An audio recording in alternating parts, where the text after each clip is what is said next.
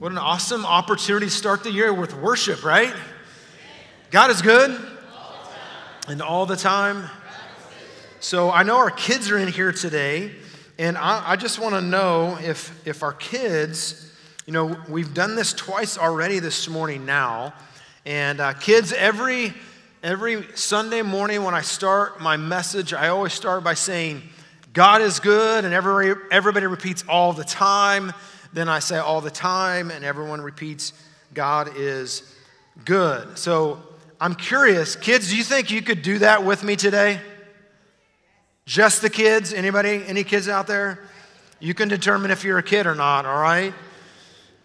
Are you, are you tracking with me? Hallmark kids, are you tracking with me? You can talk back, it's okay. I know your parents have been like, do not talk in church. When, the, when, when I ask you to, it's okay, okay? All right, you got me a little nervous, just to be honest with you right now. Okay, here we go. Ready? God is good?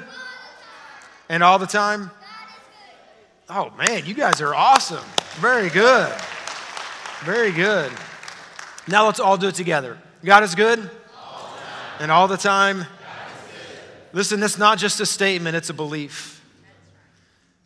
God is in control, He is sovereign, He is Lord, and He is good.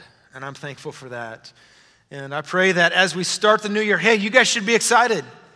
You are 100% on church attendance for 2023. Yeah, give yourself a hand, all right? Don't stop now. We'll be back here next week at 9:30, all right? I, some of you may not know this, but we actually meet every Sunday. Hey, here's a great, great news also. Do you realize in 2023, there's going to be 53 Sundays this year, not just 52? So, hey, you could have perfect attendance on the year that has the most Sundays, right? So, we actually start the year in 2023 on a Sunday, and we end the year this year on a Sunday. So, what a great opportunity to cap out the year from the beginning to the end to be in the Lord's house, worshiping with the Lord's people. We have a, a somewhat new tradition, I think, of celebrating communion on the first day, the first Sunday of the year. And so, if you didn't grab a communion cup on your way in, well, there will be time at the end when we sing that you can grab one of these, and, and I'll instruct you at the end of the service uh, when to to partake of the elements. But at the end of the service, we'll have a, some time of worship and, and response. And during that time, if you didn't get one, you're welcome to go out and get one in the foyer at that time. Um, but communion. Uh, often we use the word communion, the Lord's Supper, sometimes the Lord's table. But if you look in 1 Corinthians 10, so if you got your Bible or you're on the YouVersion Bible app, we're going to kind of look at 1 Corinthians 10, 11, and 12. And in these passages, specifically in 1 Corinthians 10 and 11, we see these words used. The reason we use the word communion, we're having, as you can see on the screen today, communion Sundays, because that's the word that Paul used in 1 Corinthians 10. In 1 Corinthians 11, he uses the word Lord's Supper. Okay, and so that's why we use those words. And in 1 Corinthians 10, 11, and 12, we kind of see the understanding a little bit of, of the meaning of what communion is. First of all, let's start with what the word communion means. So in 1 Corinthians 10, when he uses the word communion, the, the word, the Greek word there is koinonia, which simply means like fellowship. It uh, unity together, it's closeness, it's friendship. All those things are incorporated in that word koinonia, that we have communion, unity, fellowship, friendship, closeness. That, that's what he's meaning by this word communion. And so I want to just kind of give you three thoughts this morning about communion. Three things that I think it represents. Of course, we understand that the, as we partake of the fruit of the vine, as Jesus would reference it, whether that's grape juice or you actually have real wine. Those have been in the closet for a while, so maybe they are wine. I don't know. We'll see but it's the fruit of the vine. It represents the blood of Jesus. We partake of the bread and we understand that it represents the body of Christ. So I want to just give you three things. The first one is this What does communion mean? What does communion signify? What, why do we do this? Number one is it represents communion with Christ. In other words, uh, as we look, look, well, look with me at 1 Corinthians chapter number 10. And we're going to look at verse 16 and 18. And in this, remember, this is a letter that Paul writes to the church at Corinth. And there's a lot of um, reprimanding going on in chapter 10 and 11. We're not going to get into all of the details of why uh, Paul was reprimanding the church, but we can learn a lot about what communion means and why we do it, even in the reprimand, okay? It's the first day of the year, so we're not going to get into all the negative stuff, okay? Is that, is that good with everybody today? Verse 16, though, chapter 10, Paul says, The cup of blessing which we bless, is it not the communion? Remember, that's the unity, the fellowship, the friendship, the closeness. Is that not communion of the blood of Christ? The bread which you break, is it not the communion, the unity, the fellowship, koinonia of the body of Christ? Verse 17 For we, though many, are one. We are one bread, one body. We all partake of that one bread. Verse 18 Observe Israel, after the flesh are not those who eat of the sacrifice partakers of the altar? And so when Paul uses this word koinonia, he's talking about relationship of Christ and the believer, but also we see relationship of Christ to the believer and to other believers. But the most important aspect of communion is to realize that it signifies friendship, fellowship, unity with Christ. Now understand that that that fellowship, that unity, that closeness that Jesus offers us with him came at a high price. So we see in scripture these words like reconciled or ransomed or purchased. In fact, in Acts 20, verse 28, Paul mentions that. And he says that, oh, well, let me just read it for you Acts 20, 28. Take heed, therefore, unto yourselves and to all the flock over the which the Holy Ghost hath made you overseers. This is talking to pastors. Feed the church which he hath purchased with his own blood. So, in other words, when we partake of communion, it signifies our fellowship with Christ, but we have to understand that fellowship with Christ came at a high price. Galatians 2:20 Paul says it this way I'm crucified with Christ nevertheless I live yet not I but Christ lives in me the life which I now live in the flesh I live by faith of the son of God who loved me and gave himself for me. So, if communion represents our union, our fellowship, our friendship, our closeness with Christ, that came at a high price, the blood of Jesus, then who should partake of communion? Well, let me explain it for you. I love the noise of life, don't you? That's awesome. It sounds just like Carlos and staff meeting.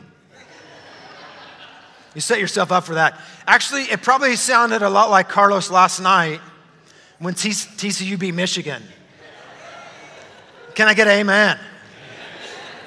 Oh, me, Carlos, I'm sorry. Is it too soon? Okay, can we have a moment of silence for Carlos? Okay, that's long enough. All right. Hey, th- what Carlos said is true. We're a family here, right? And if your family's like mine, you might have a little crazy in it, right? Yeah? How many of you have a crazy uncle? How many it's a crazy aunt? Okay? Here's, here's a word of advice. If you don't know who the crazy aunt or uncle is, it's probably you. Okay? just, just clarifying that, okay? Oh, or I guess you could have more than one. When we talk about unity with Christ, it came at a high price. And that's in Ephesians 1 7 says this In him, in Christ, we have redemption through his blood, the forgiveness of sin. So when we partake of communion, what it's my responsibility as a pastor of this church is to tell you that communion is only to be partaken of those who are already in communion with Christ.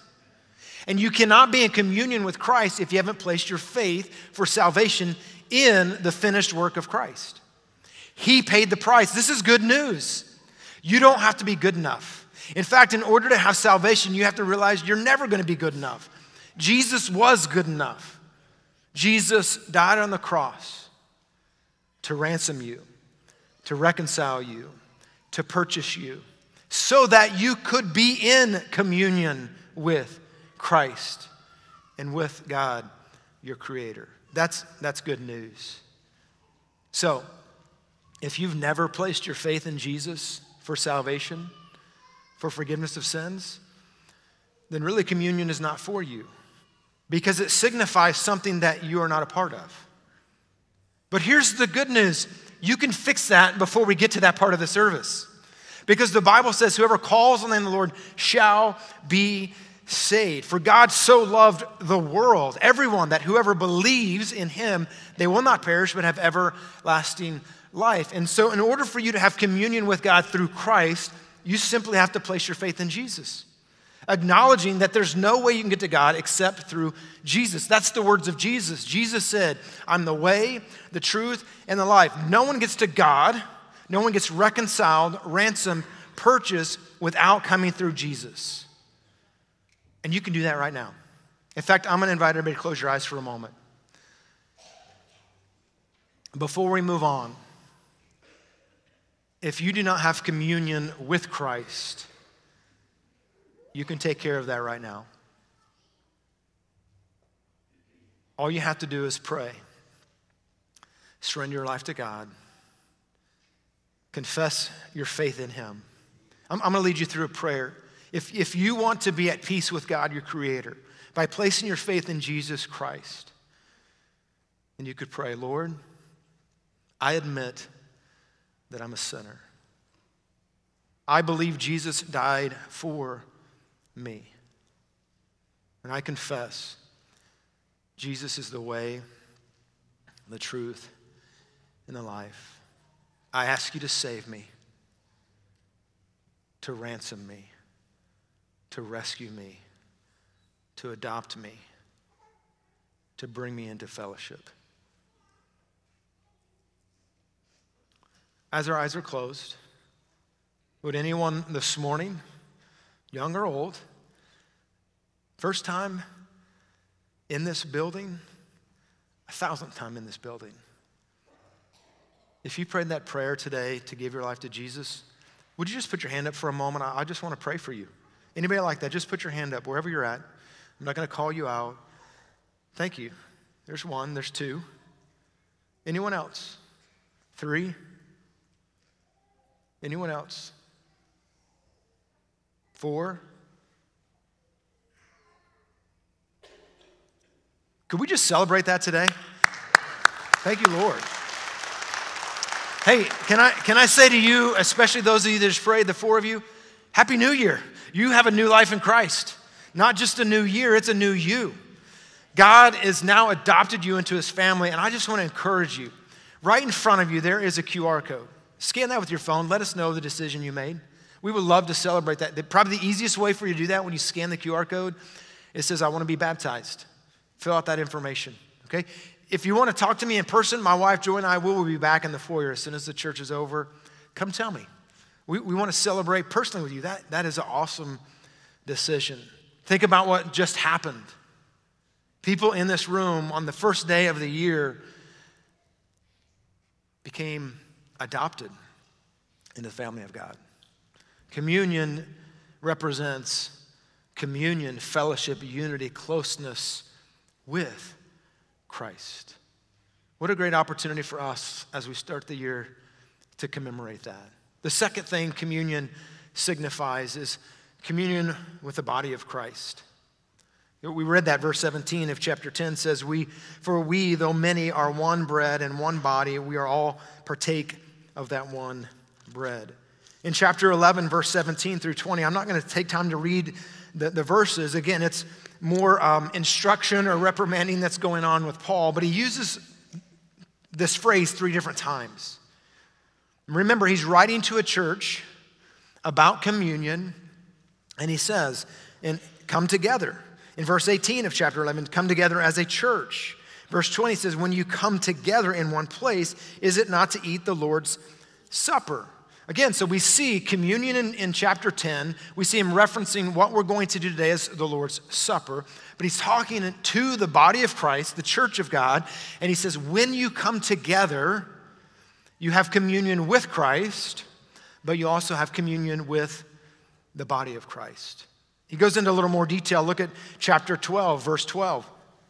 For as the body is one and has many members, but all the members of that one body, being many, are one body, so also is Christ. Verse 26 of chapter 12. And if one member suffers, all the members suffer with it. Or if one member is honored, all the members rejoice with it. Verse 27 Now you are the body of Christ and members individually.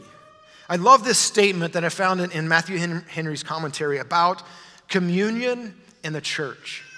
So, partaking of communion together with the body of Christ. Here's what he said Christians, by this ordinance and the faith therein professed, were united as the grains of wheat in one loaf of bread. What a picture of the unity. So, again, when we think of communion with the body of Christ, it's fellowship, it's closeness, it's unity, it's together. We, as a body of Christ, are united together because we're united with Christ.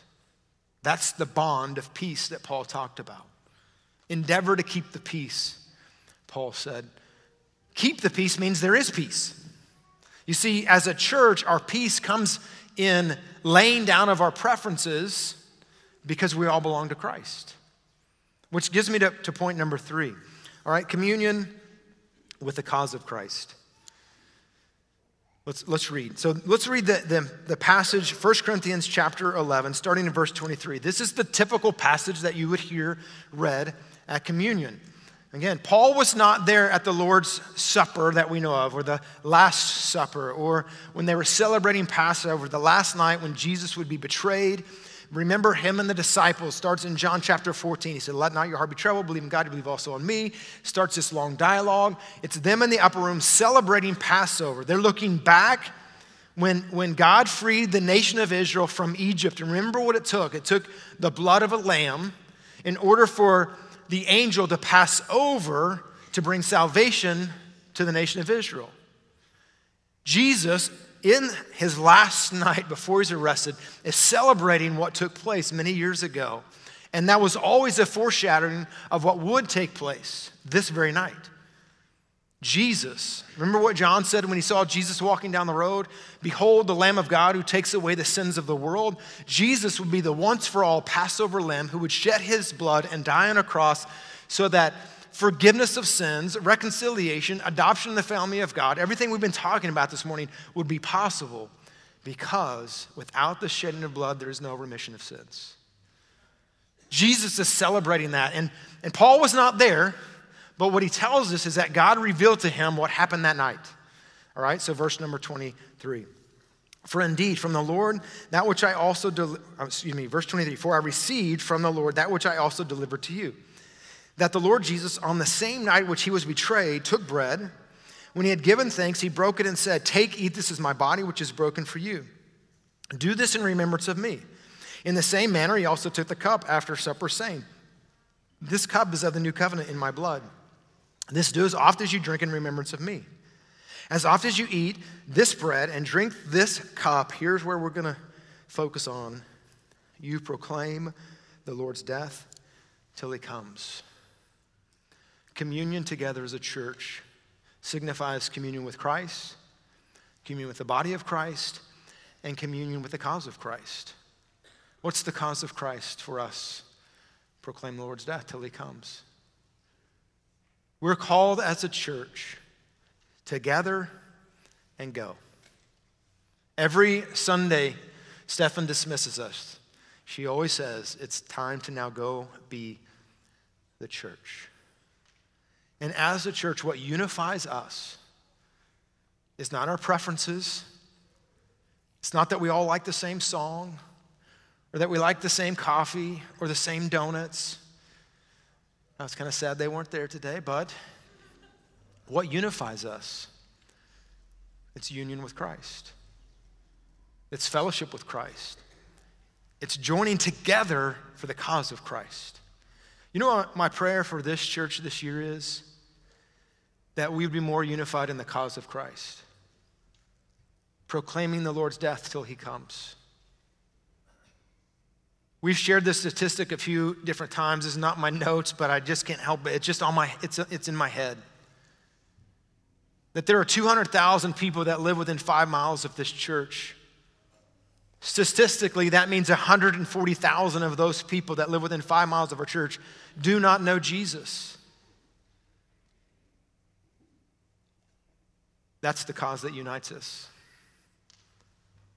If I have communion with Christ, if I have communion with the body of Christ, then the natural overflow is that that I'm going to have communion with the body of Christ in the cause of Christ, proclaiming the Lord's death till he comes. Let's keep reading. Verse 27. Therefore, whoever eats this bread or drinks this cup of the Lord in an unworthy manner will be guilty of the body and blood and of the Lord. Let a man examine himself, and so let him eat of the bread and drink of the cup. For he who eats and drinks in an unworthy manner eats and drinks judgment to himself, not discerning the Lord's body. For this reason, many are weak and sick among you, many sleep. For if we, if we would judge ourselves, we would not be judged. But when we are judged, we are chastened by the Lord, that we may not be condemned with the world. Here, here's what I want to end on this morning. Again, the, the three things we talked about. What we're about to partake of, communion together, it signifies our communion with Christ, our communion with the body of Christ, and our communion with the cause of Christ. But Paul does give a warning. He says that we should not partake of communion in an unworthy manner. The words he uses examine yourself.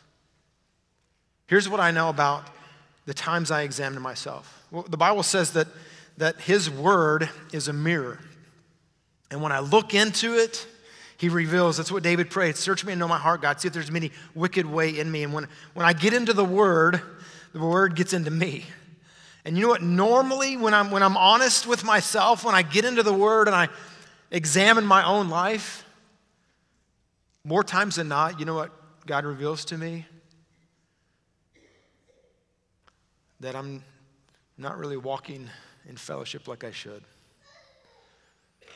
There's thoughts that I shouldn't think. There's attitudes that I shouldn't have. And this is what Paul is saying. Before we partake of the elements that signify unity with Christ, with the body of Christ and the cause of Christ, examine your life. Am I walking in fellowship with Christ? Is my life honoring Him? What I want to do to close this part of the service this morning is, is to invite Stefan and the team. They're going to come up and they're going to lead us in a song, How Deep the Father's Love.